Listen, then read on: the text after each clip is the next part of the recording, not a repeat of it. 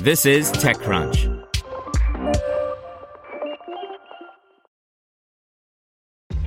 This episode is brought to you by ShipStation. You know, some things take a lot of work, like sending little robots to far off distant planets. And just as that's challenging, so too is running a successful e commerce business, especially when there's so much to do. So I want to introduce you all to ShipStation.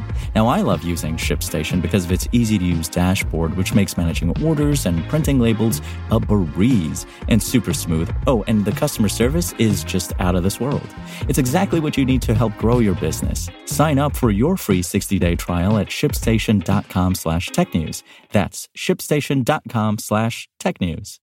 Today's briefing is brought to you by NetSuite by Oracle, the world's number one cloud business system.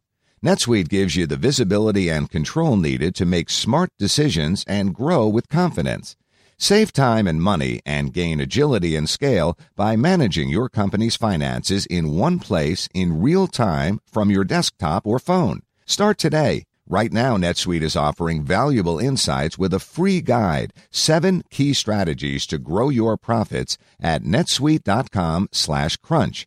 Get your free guide at netsuite.com slash crunch. Microsoft and NSA say a security bug affects millions of Windows 10 computers. By Zack Whittaker. Microsoft has released a security patch for a dangerous vulnerability affecting hundreds of millions of computers running Windows 10.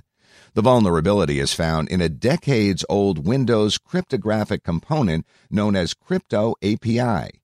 The component has a range of functions, one of which allows developers to digitally sign their software, proving that the software hasn't been tampered with. But the bug may allow attackers to spoof legitimate software, potentially making it easier to run malicious software like ransomware on a vulnerable computer. The user would have no way of knowing the file was malicious because the digital signature would appear to be from a trusted provider, Microsoft said. CertCC, the Vulnerability Disclosure Center at Carnegie Mellon University, said in its advisory that the bug can also be used to intercept and modify HTTPS or TLS communications. Microsoft said it found no evidence to show that the bug has been actively exploited by attackers and classified the bug as important. Independent security journalist Brian Krebs first reported details of the bug. The National Security Agency confirmed in a call with reporters that it found the vulnerability and turned over the details to Microsoft, allowing the company to build and ready a fix. Only two years ago, the spy agency was criticized for finding and using a Windows vulnerability to conduct surveillance instead of alerting Microsoft to the flaw the agency used the vulnerability to create an exploit known as Eternal Blue and as a way to secretly backdoor vulnerable computers. But the exploit was later leaked and was used to infect thousands of computers with the WannaCry ransomware, causing millions of dollars worth of damage. Ann Neuberger, NSA's director of cybersecurity, told TechCrunch that once the vulnerability was discovered, it went through the vulnerabilities equities process, a decision making process used by the government to determine if it should retain control of the flaw for use in offensive security operations or if it should be disclosed to the vendor. It's not known if the NSA used the bug for offensive operations before it was reported to Microsoft. Neuberger confirmed Microsoft's findings that NSA had not seen attackers actively exploiting the bug. Jake Williams, a former NSA hacker and founder of Rendition InfoSec, told TechCrunch that it was encouraging that the flaw was turned over rather than weaponized. This one is a bug that would likely be easier for governments to use than the common hacker, he said.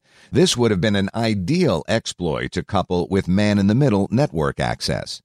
Microsoft is said to have released patches for Windows 10 and Windows Server 2016, which is also affected to the U.S. government, military, and other high profile companies ahead of Tuesday's release to the wider public, amid fears that the bug would be abused and vulnerable computers could come under active attack.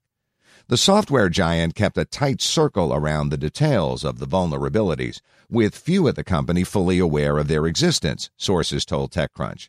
Only a few outside the company and the NSA, such as the Government Cybersecurity Advisory Unit, Cybersecurity and Infrastructure Security Agency, were briefed. CISA also issued a directive compelling federal agencies to patch the vulnerabilities. Williams said this now patched flaw is like a skeleton key for bypassing any number of endpoint security controls, he told TechCrunch. Skilled attackers have long tried to pass off their malware as legitimate software, in some cases by obtaining and stealing certificates. Last year, attackers stole a certificate belonging to computer maker Asus to sign a backdoored version of its software update tool.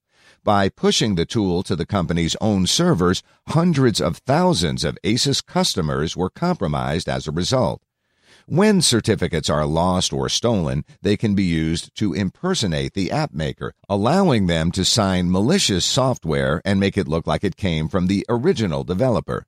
Dmitry Alperovitch, co-founder and chief technology officer at security firm CrowdStrike, said in a tweet that the NSA discovered bug was a critical issue. Everyone should patch. Do not wait, he said.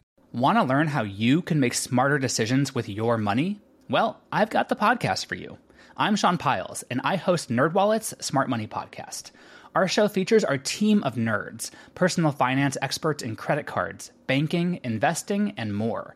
And they'll help you make the most of your money while cutting through the clutter and misinformation in today's world of personal finance. You'll get clarity on strategies to help you build your wealth, invest wisely, shop for financial products, and plan for major life events. Listen to NerdWallet's Smart Money Podcast wherever you get your podcasts.